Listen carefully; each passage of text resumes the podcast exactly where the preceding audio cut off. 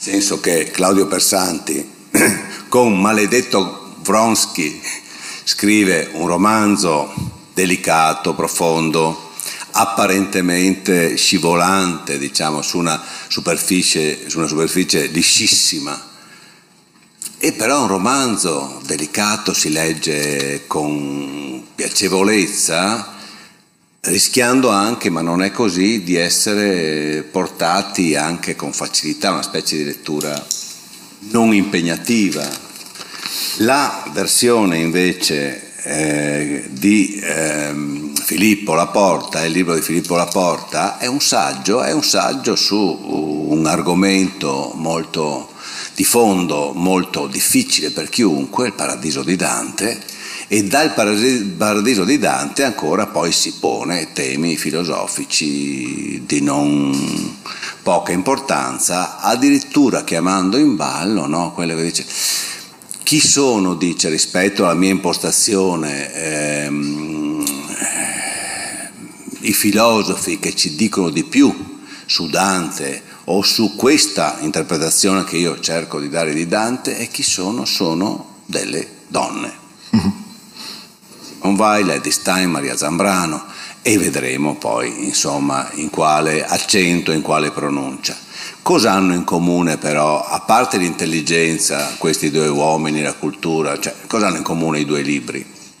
Due libri hanno in comune qualche cosa che eh, da un po' di tempo insomma sembra non circolare così facilmente, cioè la gentilezza, la mitezza lasciare che l'altro, il tema è lasciare che l'altro sia quello che è, lasciare che al limite della, il libro di Piersante è anche inquietante, al limite della perdita di sé, al limite della dover prendere anche sentieri difficili per se stessi di incertezza.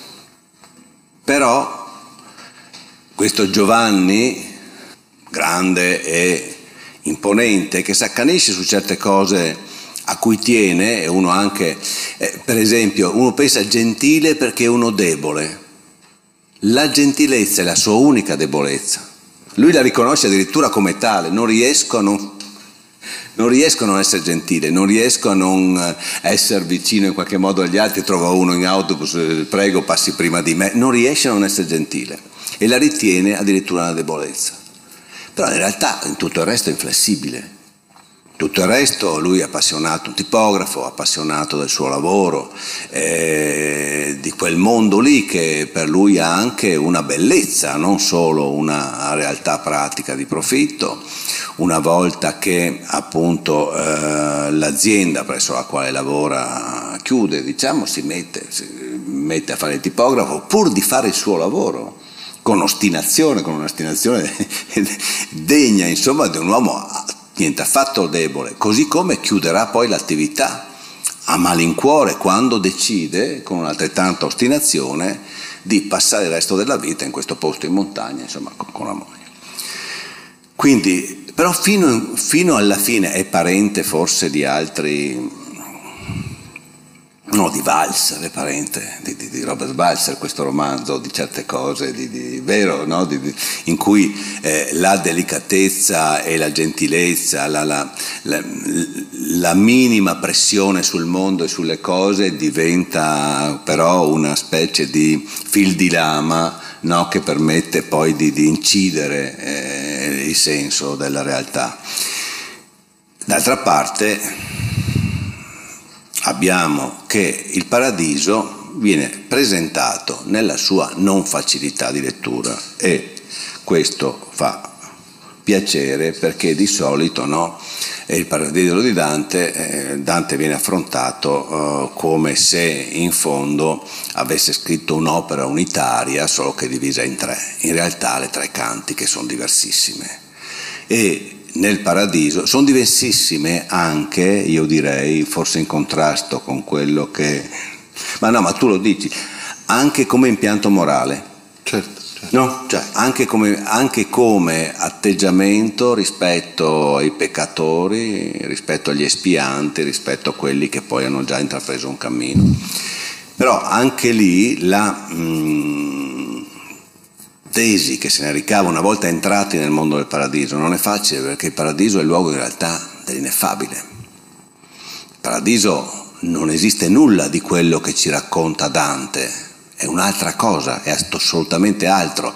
Dante lo dice, ve lo sto presentando così per poter parlare con voi, perché trasumanar, significar per verba, non si potrebbe se non perché l'esempio vince, l'esempio di Glauco che gusta l'erba e si india?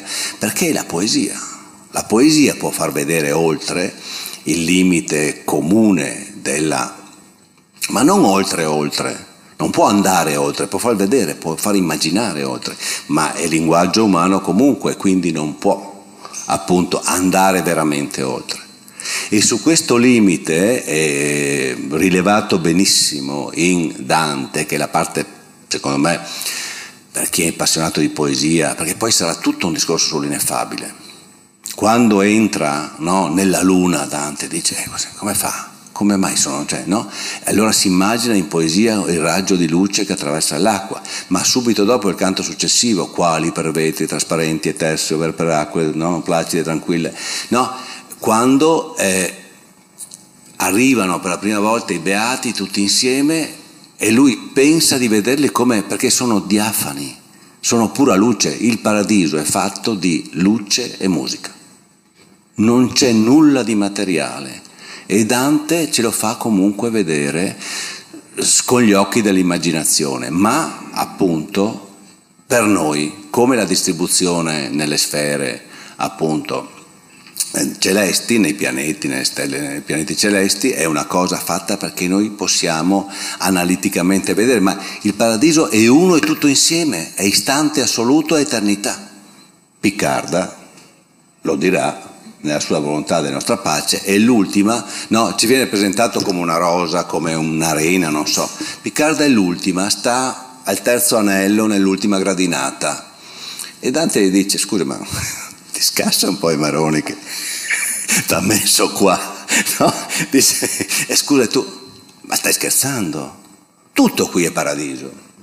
E allora è da qui, e ti lascio parlare, come ho detto abbastanza, da qui no, eh, nasce l'idea di questo limite, secondo me, da cui poi ricava il passaggio successivo, torno, questo limite che chiede al linguaggio di sporgersi quasi oltre ciò che può, non lo può fare, però apre a una dimensione diversa che è quella dell'altro. Certo, eh, beh, no, ti, ti, sono molto grato di questa introduzione e del fatto che hai eh, accostato un romanzo e un saggio. Premessa, eh, io qualche estate fa c'era una canzone che ci ha tormentato felicemente tutta l'estate, ma vi parlo di 25 anni fa, Vorrei essere Biagio Antonacci, ve lo ricordate? ecco, io se fossi un romanziere vorrei essere Claudio Pierzanti. Ecco, questo ve lo volevo dire, nel senso che io ammiro molto la lingua narrativa di Claudio, che è una lingua asciutta e capace di emozionare, è una lingua di, di esattezza eh, referenziale, come si dice, ma anche, ma anche, fortemente evocativa. Quindi io se fossi romanziere vorrei scrivere come Claudio Perzanti, questa era una piccola premessa. Ora andiamo sul tema. Ehm, no, allora, sì, in poche parole, il, questo mio saggio temerario, perché io in realtà non sono un dantista, sono un contemporaneista e temo molti dantisti, cioè io li temo tantissimo, i dantologi. Eh, finora mi è andata bene, ma chissà, ecco, diciamo, mi sembra, mi sono stato approvato, ma è una cosa precaria. Eh, eh, questo secondo saggio parte da un'immagine del paradiso, secondo canto, in cui Dante e Beatrice arrivano sulla luna, vengono dal paradiso terrestre, arrivano volando sulla luna un'immagine davvero per me fiabesca, come se arrivassero su un manico di scopa sulla Luna, fantastico. Ehm, e eh, a quel punto avviene questo miracolo che attraversano un corpo solido. La Luna era chiamata Margherita Perla, per entro sé l'eterna Margherita ne ricevette, ricevette me e Beatrice. Come acqua recepe, raggio di luce permanendo unita. Fantastico. Eh, io ho usato questa immagine, spero non impropriamente, come modello ideale di una relazione con l'altro. La relazione con l'altro va vissuta in tutta la sua pienezza vitale, ma sempre stando attenti a non scompaginare l'altro, il raggio di luce che penetra dentro l'acqua, senza violare l'unità profonda dell'altra persona. Ora, giustamente diceva Giammaro che eh, diciamo, tutto il paradiso è intessuto di metafore della luce. Dante nei primi versi presenta Dio come luce, quindi attenzione, non, in, non anzitutto come potenza, è diverso, non, è, non come potenza Dio, come luce, nella quale possono mostrarsi tutte le creature. Questo è Dio. Ora, tutto il paradiso è pieno di metafore della luce che provengono dal neoplatonismo soprattutto e in parte dalla Bibbia, ma eh, è pieno anche di eh, azioni a distanza, immateriali. Cioè tutto il paradiso è pieno di interazioni senza che ci sia un contatto fisico. Ehm, eh, ritorniamo al raggio di luce. Per esempio quando Dante vede i frati benedettini, gli ispirano così tanta fiducia che dice il mio cuore si, dila, si dilatò a vedere i frati, hanno aperto il mio cuore come, sole, come il sole eh, dilata una rosa. Vedete? Azioni a distanza, senza contatto fisico. D'altra parte pure nel purgatorio aveva detto guarda il calor del sol che si fa vino. Ecco, diciamo, azioni a distanza come, come, come Dio e, e Adamo no? nella, nella, Cappella Sistina che, che, semplicemente si sfiorano.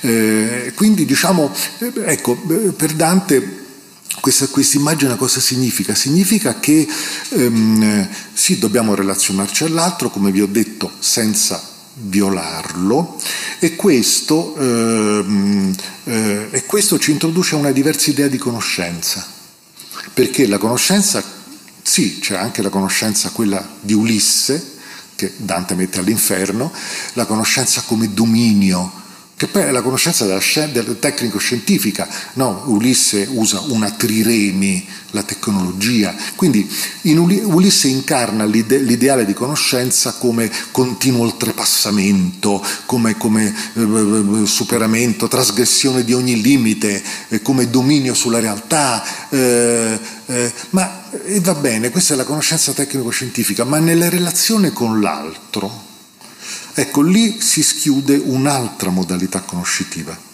Io per conoscere l'altro non devo tanto, ehm, diciamo, violare qualcosa, no, io devo aspettare che l'altro mi raggiunga. Cioè qui si, diciamo, si schiude un'idea di conoscenza come passività ricettiva.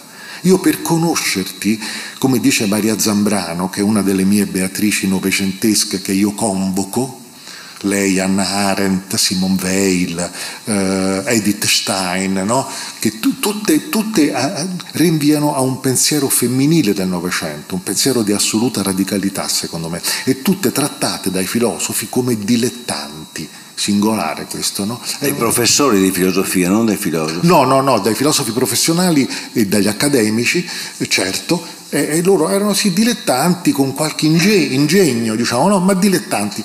Maria Zambrano dice qual è il punto? Il punto è dare a, a, agli esseri il tempo e il modo di manifestarsi. Vedete che qui cambia tutto, perché qui la conoscenza è fatta di attenzione e di attesa.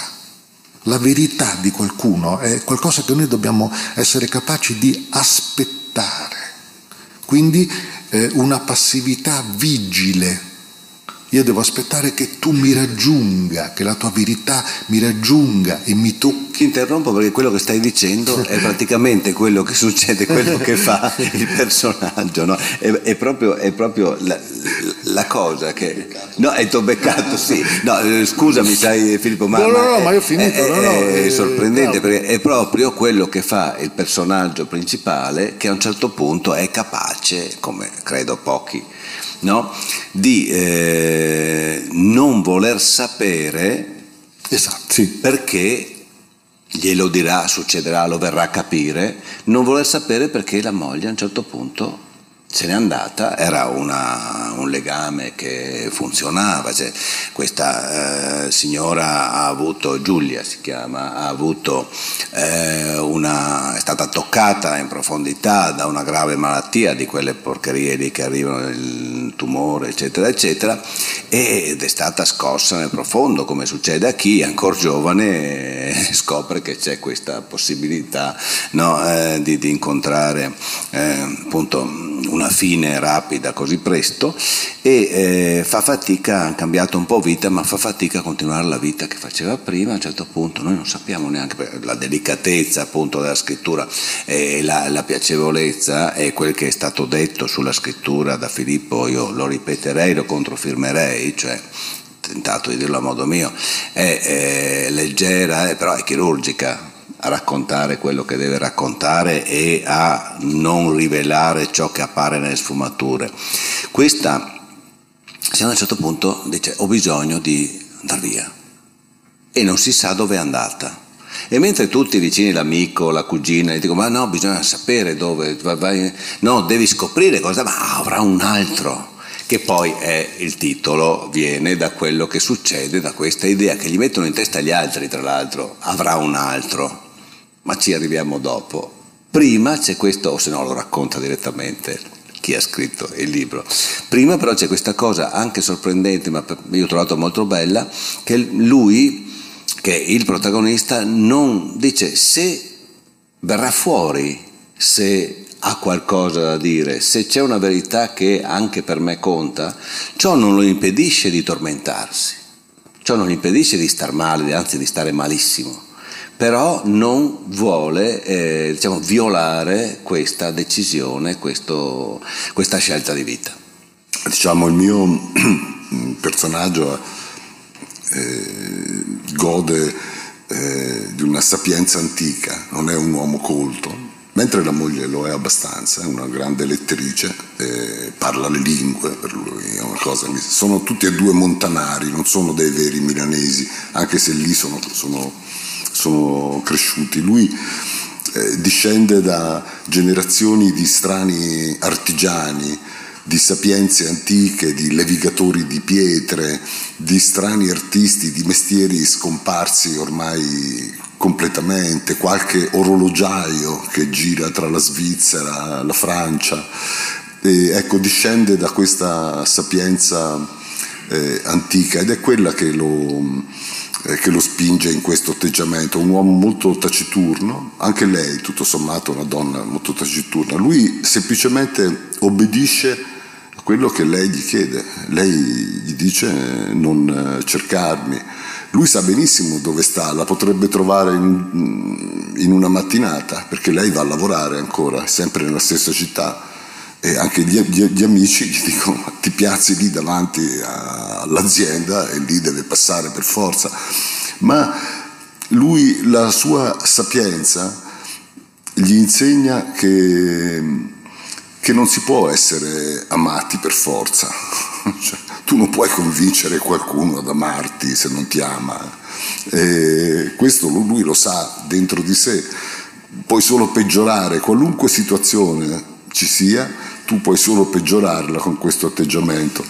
E questa attesa eh, lui la interiorizza, cerca di consumarla anche in qualche cosa di utile, tanto che a un certo punto si mette a trascrivere uno degli ultimi libri letti da lei. Lui crede che sia uno, ma invece sono due, cioè Anna Karenina, lui neanche sapeva chi fosse, e che è doppiamente inquietante poi diventa questa cosa, perché entra anche nella sua storia, questo Vronsky, eh, l'uomo bello, ricchissimo, lui lo identifica con un alto dirigente di quell'azienda dove lei è segretaria di direzione, eh, il nuovo Vronsky ha un macchinone alle ville, lui è schiacciato, lui pratica, è un tipografo per ostinazione, ma il suo mestiere è è morto, in declino.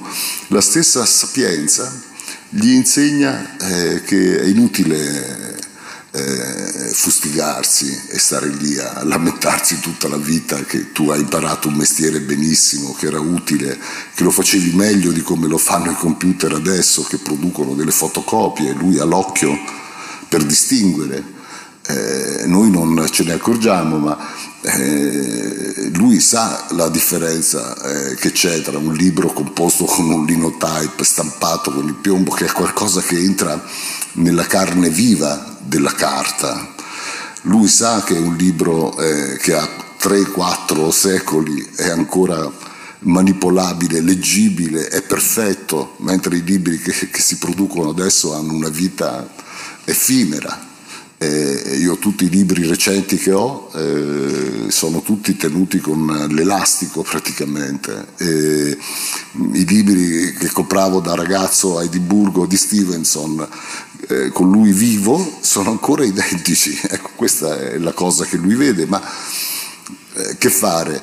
Eh, lamentarsene e piangersi addosso? lui procede, sa che voltarsi, che voltarsi, indietro è fatale ed è inutile, quindi cerca e dà questo grande, questo grande amore, questa passione. Io personalmente non ho mai vissuto nulla del genere, ecco, non è una mia testimonianza eh, personale. Eh, diceva, diceva Balzac che una grande passione, un grande amore eh, è raro come un capolavoro. ecco, questa, quindi è qualcosa che ci dice. Ma quando prendevo prima nota dell'attesa di cui parlava Filippo, eh, in realtà eh, è scattato un altro meccanismo mentale, eh, metaforico, perché quell'attesa è anche il mio lavoro.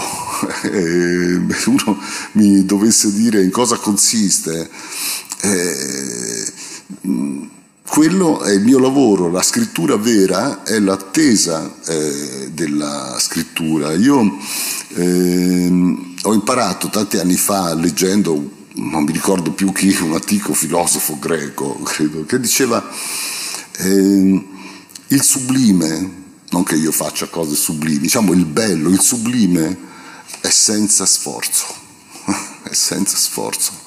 E si sono accese tutte le lampadine dentro di me da allora, quando, a proposito di luce, su cui vorrei anche, anche tornare.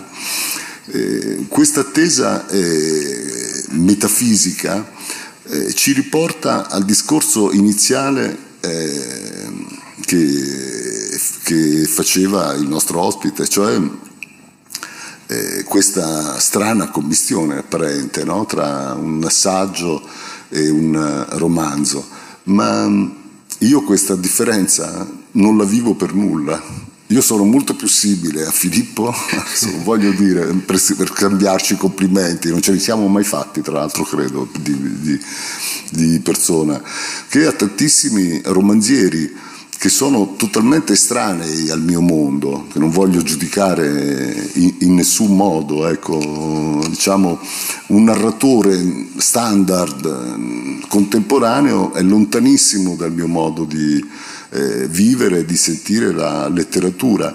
Addirittura e nessuno se ne accorgerà mai perché è forse impossibile. Ci sono dei miei libri, eh, La forza di gravità, ma anche questo, con il concetto proprio di, di attesa, che fanno parte eh, di un saggio ideale che io vorrei scrivere sul nichilismo. E che non scriverò mai naturalmente perché nessuno lo vorrebbe, ci vorrebbero, non mi basterebbero gli anni che, che ho da vivere per scriverlo probabilmente, però è da qualche parte dentro di me e alcuni romanzi sono in realtà dei frammenti eh, di, di, questa riflessione ecco, che, vado, che, vado, facendo. Per esempio, eh, io considero Simone Veil uno dei, eh, che io pronuncio alla francese perché vengo a lei da Camus per capirci e anche lei credo che si presentasse così. Eh, ecco, è un percorso e così altri eh, filosofi eh, come Camus stesso, ma addirittura Leo, Leo, Leopardi, che è comunemente, come è giusto per carità, non voglio dire no, poeta per balcone, qui nessuno lo nega, ma dentro di me è un filosofo, è uno dei maggiori, forse l'unico grandissimo filosofo italiano di, di, tutti i tempi. Io sono un lettore storico dello Zibaldone, io sono cresciuto leggendo lo Zibaldone. E conosco anche le poesie, mi piacciono moltissimo, ma eh, non le adopero, mentre adopero moltissimo nella mia vita lo Zibaldone. Eh, per esempio, ecco, ho assistito a un incidente a Padova, una scemenza, che mi ha tornato in mente una riflessione bellissima che mh, mm, condivido con voi volentieri e che, è, che ha un suo spessore filosofico. Lui, assistendo a un incidente a Roma, dove avvenivano, erano frequentissime anche allora, anche di più, con le carrozze, eh, si chiede perché anch'io sono accorso a vedere quel disgraziato maciullato lì eh, sotto le ruote, perché anche gli altri? Che cosa ci sta attirando? È qualcosa di morboso, è qualcosa, è un gusto dell'orrido, è un piacere eh, della sgradevolezza e del male. Vi dico la conclusione del suo ragionamento e vi lascio questa lettura volentieri perché è veramente eh, bellissimo. Lui arriva a questa conclusione, siamo qui tutti a guardare lui lì per terra sotto quelle ruote per vedere la nostra morte. Sì, no, piangiamo i funerali anche la nostra morte, no? In un certo senso, dai, è così. E io mi ha portato via due robe di racconto raccontato lui, ma ha raccontato meglio di come avrei raccontato io. Eh, il lavoro di tipografo, quello che lui vede nel suo lavoro, quello che lui sa del suo lavoro, è effettivamente... Non l'ha raccontato perché poi veniamo al titolo, poi però passerò di nuovo perché c'è un, un legame, eh, che c'è una parte comica anche se comica, non quel comico che oh, cioè, è umoristica forse meglio dire alla Pirandello più che comica, e, e in cui no, eh, prende appunto il, i due volumi di Anna Karenina eh, perché sono l'ultima cosa che la sua amata insomma stava leggendo o rileggendo prima di sparire, e, ehm, prima di sparire, prima di andarsene, e non solo si mette a leggere, e anche qua è, è, molto bello l'idea che si metta a leggere per vedere l'ultima, ripercorrere l'ultima strada che lei ha fatto prima di andare via quando era ancora lì nella casa, ma addirittura fa qualcosa anche lì di romanzesco, ma di profondo. Compone lui una edizione, lo riscrive parola per parola Anna Karenina, componendo un libro unico che sia solo per lei in una versione il massimo della bellezza che riesce a... allora, questa duplicazione, cioè piena di significati, ovviamente poi non sto lì e sarà della norma. E però, ecco lì, a un certo punto si imbatte nella vicenda di Anna Karenina, che è una vicenda, diciamo, di eh, tradimento rispetto al matrimonio, e compare questo Vronsky, il quale diventa una specie di fantasma il maledetto Vronsky diventa, e poi vedremo, il nemico, il nemico assoluto e poi da questo fantasma appunto addirittura del uh, amante possibile, dell'avversario immaginato come quello, hai su quello, quello che ha quelle cose che non hai tu, no? quello che ci sta, sempre se, se ci fosse no, un terzo nella relazione, la cosa che fa più, no? eh, cosa manca a me? Cosa non ho io che lui ha? Lì è palese cosa ha Vronsky e addirittura l'autore l'ha messo troppo in evidenza a tutto quello che ognuno sognerebbe di avere e che la maggior parte di noi non ha. No?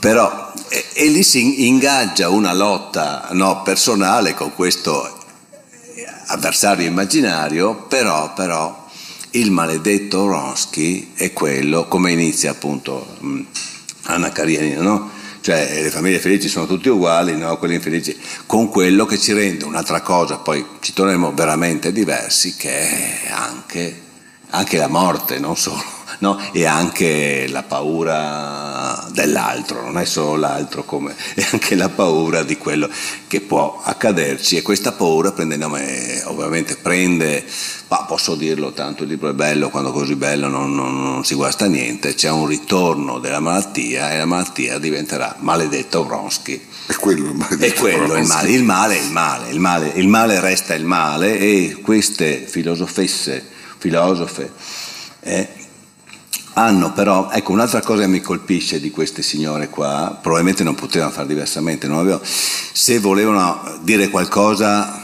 o se no stavano zitte, di tutte queste mi ha sempre colpito, come di quel signore lì, l'ostinazione. Se andiamo a vedere le biografie di queste, di queste ognuna di, eh, di, loro ha seguito con ostinazione una via che eh, io che sono qua, così uno di campagna, avrei detto chi te fa fare? Sì, è vero, questo è una delle caratteristiche di questo pensiero femminile. Tutte loro hanno voluto vivere le proprie idee, ecco, tutte quante, fino alla fine. E eh, mi veniva in mente una cosa adesso per il nichilismo. Ecco, in queste pensatrici, Anna Arendt e Simone Weil, la, come dire, la critica del mondo eh, va sempre parallelamente insieme all'amore per la vita. C'è, c'è in loro un profondo antinichilismo c'è un rifiuto di tutta la retorica novecentesca anche no? del nichilismo. Ehm, questo per me è, diciamo, è, un, è un, punto decisivo. Ehm, tra l'altro tutte si credono infallibili, come Beatrice. Curioso questo. Ah, oggi c'è una retorica del dubbio, del... no, loro hanno le loro certezze.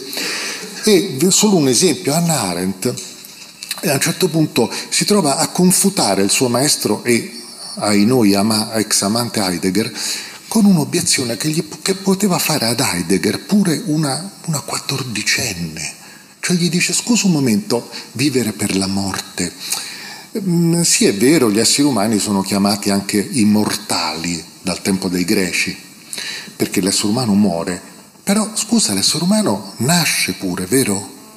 Ecco, allora se nasce, perché non chiamiamo gli esseri umani natali? È legittimo. Perché c'è già il Natale. C'è già il Natale, ma chiamiamoli natali. Per, per, la, per l'Arendt è fondamentale il far nascere qualcosa.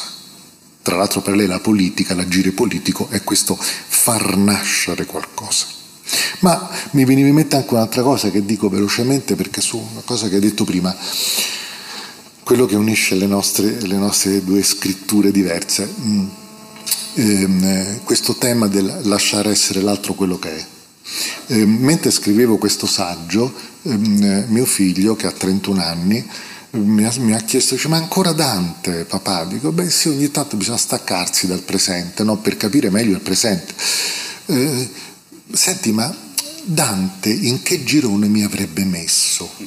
Ora, eh, un figlio che ti chiede una cosa del genere, capite che è una domanda molto impegnativa, una domanda impegnativa.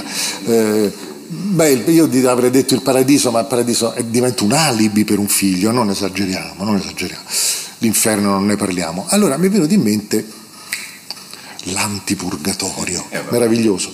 Cioè io l'ho messo accanto a Belacqua che è un amico di Dante, che, Dante, che era così pigro, mio figlio, no? mio figlio rimanda tutto a domani, così pigro che Dante lo accetta per quello che è, pure al purgatorio, è così pigro che ritarda l'ascesa al paradiso. Incredibile, sta lì da una parte e vede Dante, lo prende in giro, eppure dice ma tu sei troppo, sei iperattivo, gli dice a Dante. E a Dante gli viene da sorridere. Allora, su questo, questo lo voglio dire perché evidentemente in Dante ci sono molte verità, è un uomo del Medioevo, crede, crede nella vendetta, cioè, non, non, attualizziamolo in modo forzoso, no? non, non trasformiamolo in un'icona pop, no, questo no. In Dante c'è una verità diversa, Dante ha fatto politica, quindi voleva modificare gli altri, non, lasciar, non lasciarli essere quello che sono. Dante voleva riformare l'umanità, rigenerarla, eh, ha elogiato la guerra contro gli sterpi eretici, la crociata contro gli albigesi, però diciamo, la mia riflessione va in un'altra direzione. In Dante c'è anche un'altra verità. Io, io mi sono limitato a, a, a, a, mostrare le contraddizioni di Dante e a farle deflagrare. In Dante c'è una verità morale, per cui sì, la guerra contro gli sterpi eretici, però poi il, il santo di Dante è San Francesco, che si è fatto piccolo, pusillo, dice. Si è fatto piccolo San Francesco per far esistere di più il mondo, per far esistere di più tutti gli altri. Lui ha rimpicciolito il proprio io. Ecco, in Dante, accanto alla verità politica, alla ibris della politica, c'è anche questa verità morale. Traiano si salva, sapete perché? Parte, sta partendo con tutta una spedizione militare, una vedovella gli rivolge una supplica. Traiano ferma tutto l'esercito romano con i cavalli, le bandiere, gli striscioni, gli stendardi, lo ferma tutto per ascoltare la supplica della vedovella. E Traiano, imperatore pagano, pagano che ha perseguitato i cristiani, Dante lo mette in paradiso ma perché? Non perché ha conquistato la Mauritania, ma perché quel giorno ha ascoltato la supplica della vedovella. Basta un'azione di amore caritatevole a salvarci. Io trovo che in questo Dante è straordinario, è di un'audacia. Dante mette all'inferno quattro papi e in, e in paradiso due prostitute ci si salva attraverso quell'azione, quell'azione, quel gesto di amore gratuito, basta quello.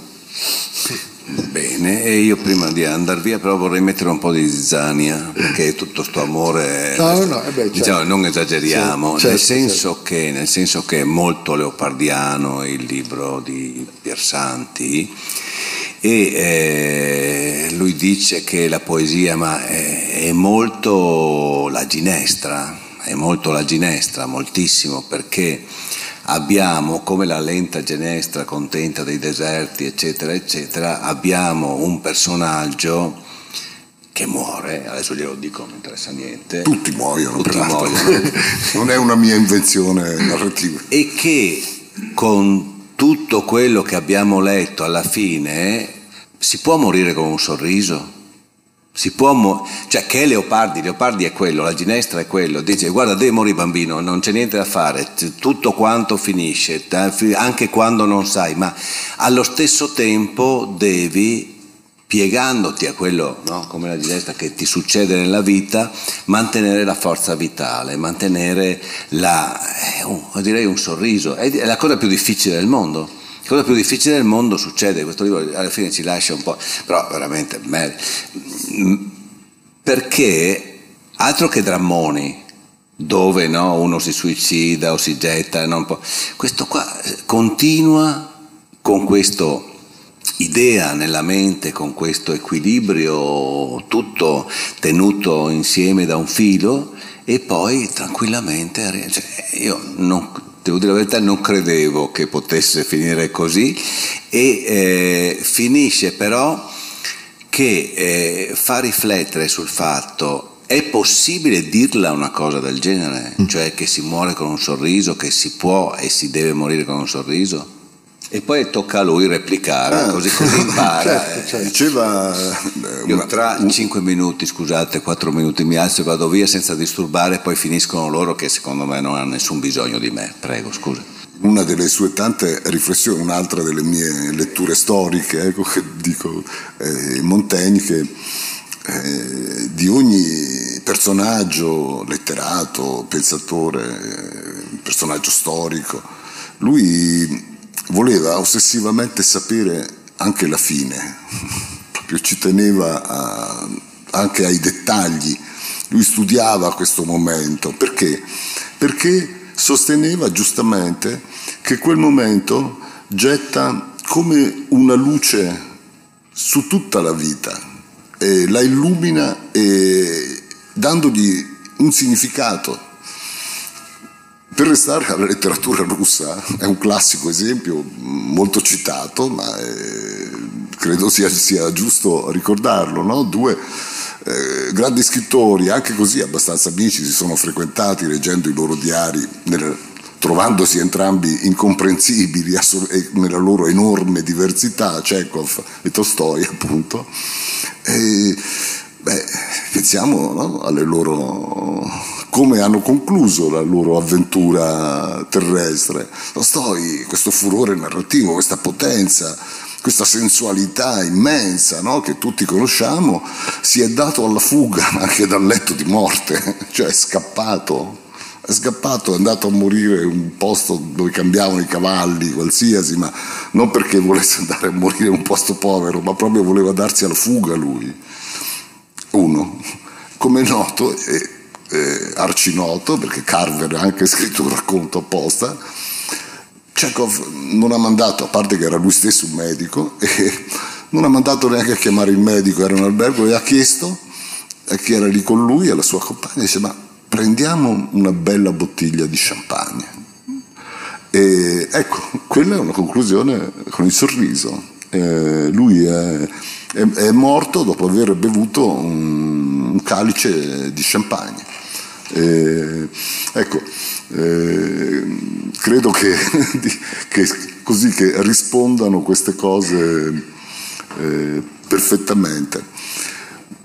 Ma io volevo un attimo tornare,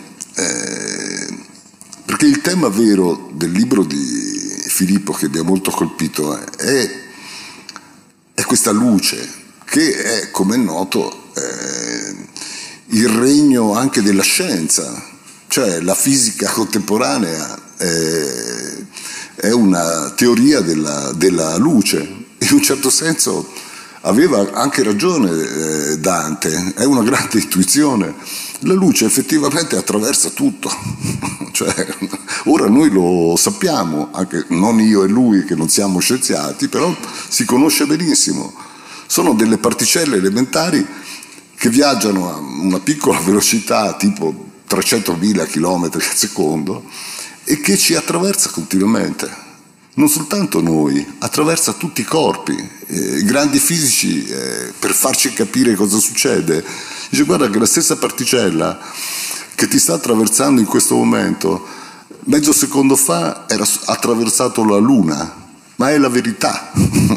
Questo è esattamente quello che succede, cioè praticamente diciamo, eh, la fisica delle particelle eh, si fonde con Dante Alighieri, che questo trionfo, io da, da, giovane, uno dei miei errori, che è bene confessare, eh, avevo considerato, eh, come anche in altri, Dante come poeta mistico, eh, la luce come un artificio retorico, come per dire è una roba che non ti posso, non ti posso raccontare.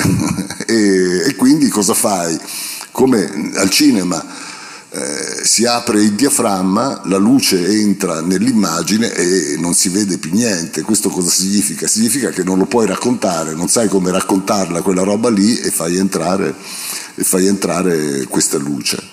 Un aspetto che io così avrei voluto approfondire eh, con, eh, con Filippo è eh, diciamo quanto è simile eh, il, Dante, il, Dante, mistico a, a, un pensatore, a un utopista, cioè, a un utopista, cioè cos'è?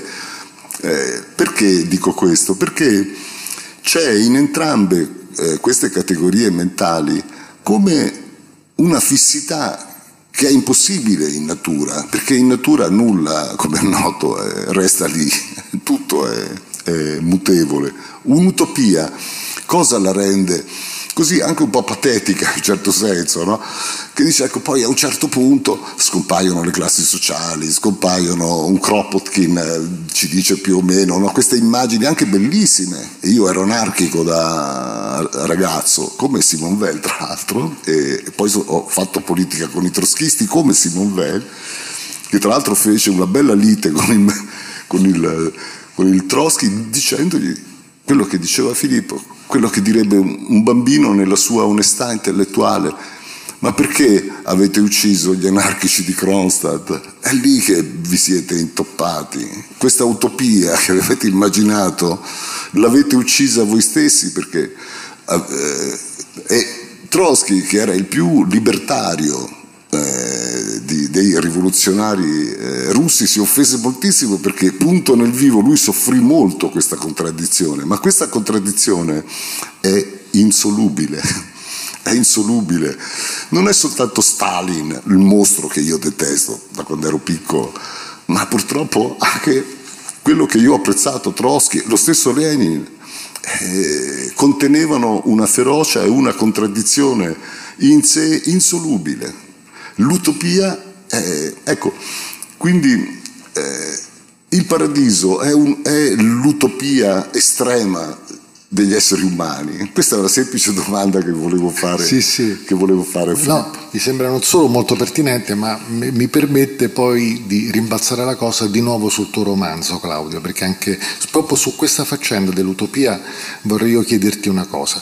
Allora, guardate velocemente sulla domanda. Eh, eh, di Gianmario ehm, ehm, che diceva sì, quindi dobbiamo evitare pure di cadere in una specie di buonismo, domelenzo, l'amore per la vita. No, ma non è questo il punto. Il punto è che mh, quando si parla di poesia, forse la poesia è la, è la chiave di volta anche per Leopardi, sarò un po' brutale, ma Leopardi dice la felicità però in un modo felice eh, questa è un po' è tutta qui la questione, cioè voglio dire la poesia è questa cosa qua, la poesia è il raggio di luce che, come dire, è il raggio di luce che illumina una verità senza imporcela. Questa è la poesia, no? Illumina, illumina una verità e, e, e, somiglia tutto questo a quello che dicevo prima, la conoscenza passiva. Di nessuna poesia uno si può impossessare. C'è qualcosa di inappropriabile in una poesia. No? Uno, io per esempio ci sono molte poesie che amo senza averle capite interamente. Come uno può, può amare una persona senza capirla del tutto. Eh, io, io, mia moglie, qui ci sono delle riprese video, vabbè, comunque, no, vabbè, comunque mia moglie credo di averla capita solo per un terzo, non lo so, credo anche di amarla.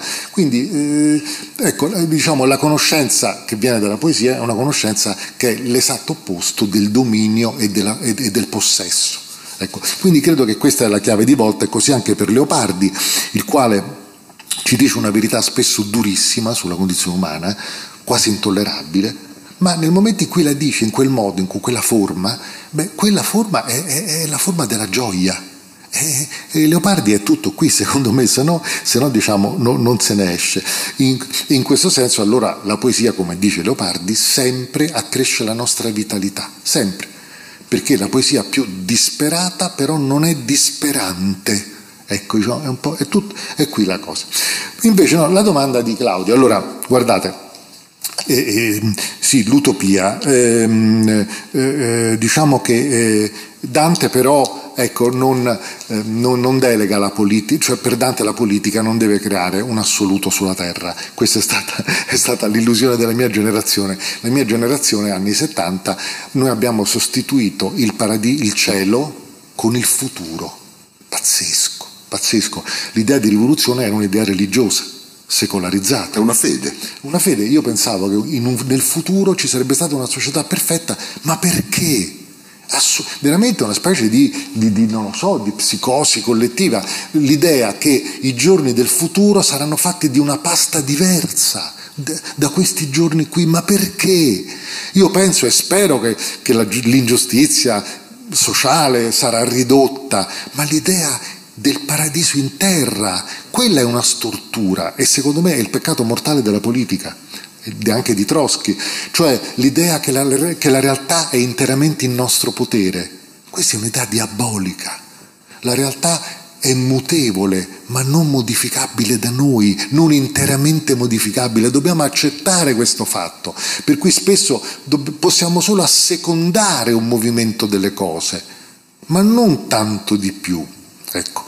Allora, invece la domanda per Claudia è questa. Allora, nel romanzo di cui si parla, che io ho molto amato, eh, come quello precedente, La forza di gravità, quello addirittura forse l'ho amato ancora di più, ecco, cioè, però in tutti... Anche mio figlio. Eh? Anche mio figlio, citando i figli. vabbè, vabbè, io avevo detto, no, però mi piaceva no. di più. In entrambi, no. in entrambi, c'è la relazione con l'altro, no? lì c'era la relazione tra eh, una, una, una diciottenne serena e il professore, che era stato un ribelle in gioventù. Cioè, il romanzo veramente mi ha incantato. Ecco, comunque questo romanzo pure è bellissimo, il maledetto Bronsky.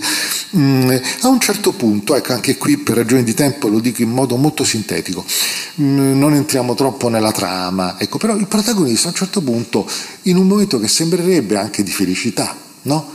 Eh, eh, insieme alla, alla, sua moglie, ma appunto non bisogna svelare troppo. Stanno, in, passeggiano in un bosco e si, si trovano di fronte a una, una, una, cascata gelata. No? Come a dire la cascata gelata, eh, chissà, forse è un'immagine di utopia, no? eh, congeliamo il tempo. Eh, lui a un certo punto sogna di rinascere di pietra però un momento è una strana utopia, c'è qualcosa di, di regressivo in un'utopia del genere, no? Una vita pietrificata, una vita congelata. Mi sono ricordato il romanzo più bello di Bassani, uno dei romanzi più belli che abbia letto in vita mia, L'Airone. Bassani vede in una vetrina un airone imbalsamato e dice, eh, che meraviglia, ecco, l'eternità no? l'eternità di cui parlava, di cui parlava Rambaud. No?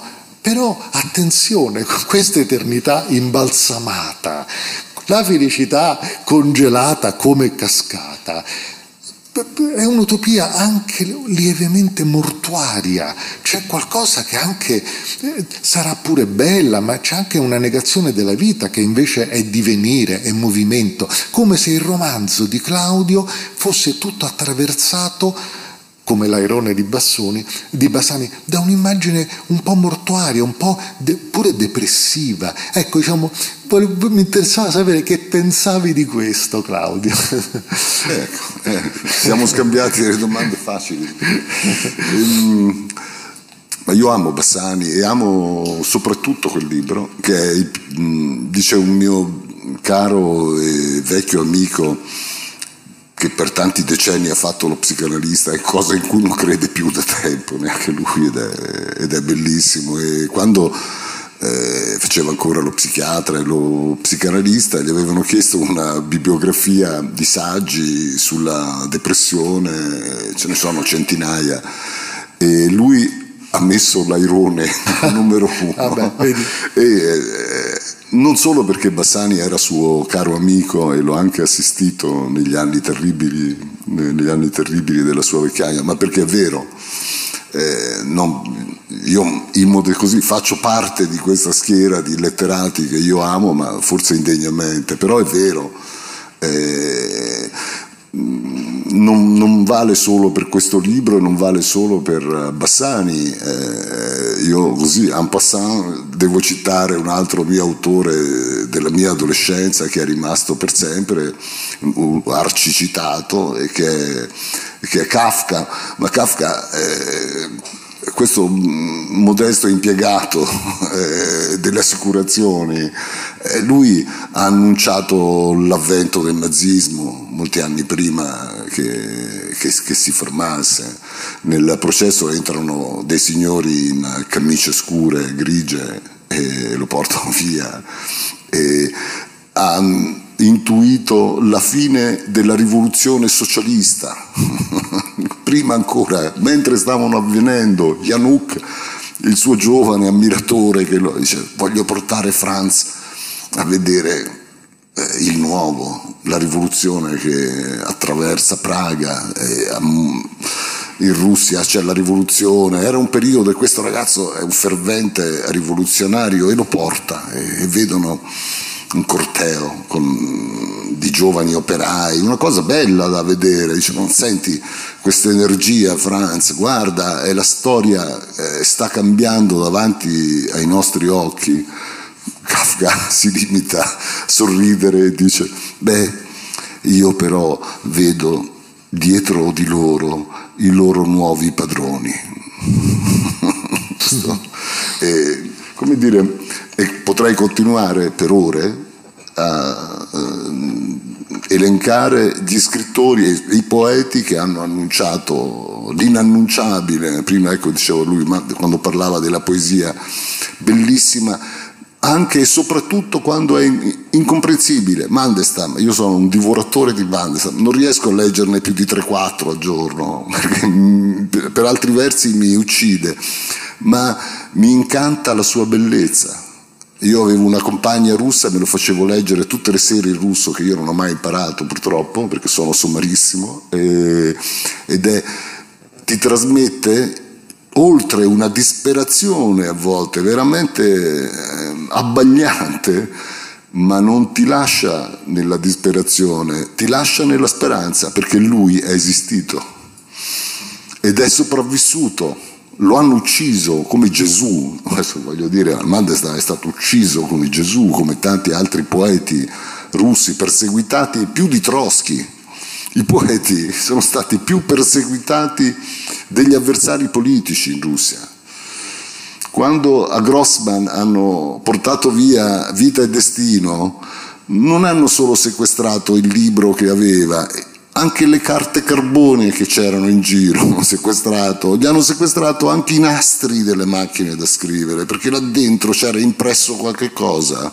Mai nella storia dell'uomo degli uomini e delle donne, l'Akhmatova, le tragedie, e sono stati perseguitati in un modo così implacabile. Pensate, Grossman non è stato pubblicato in Russia neanche dopo Khrushchev, neanche, dopo, eh, neanche con Gorbaciov. Perché cosa c'era dentro?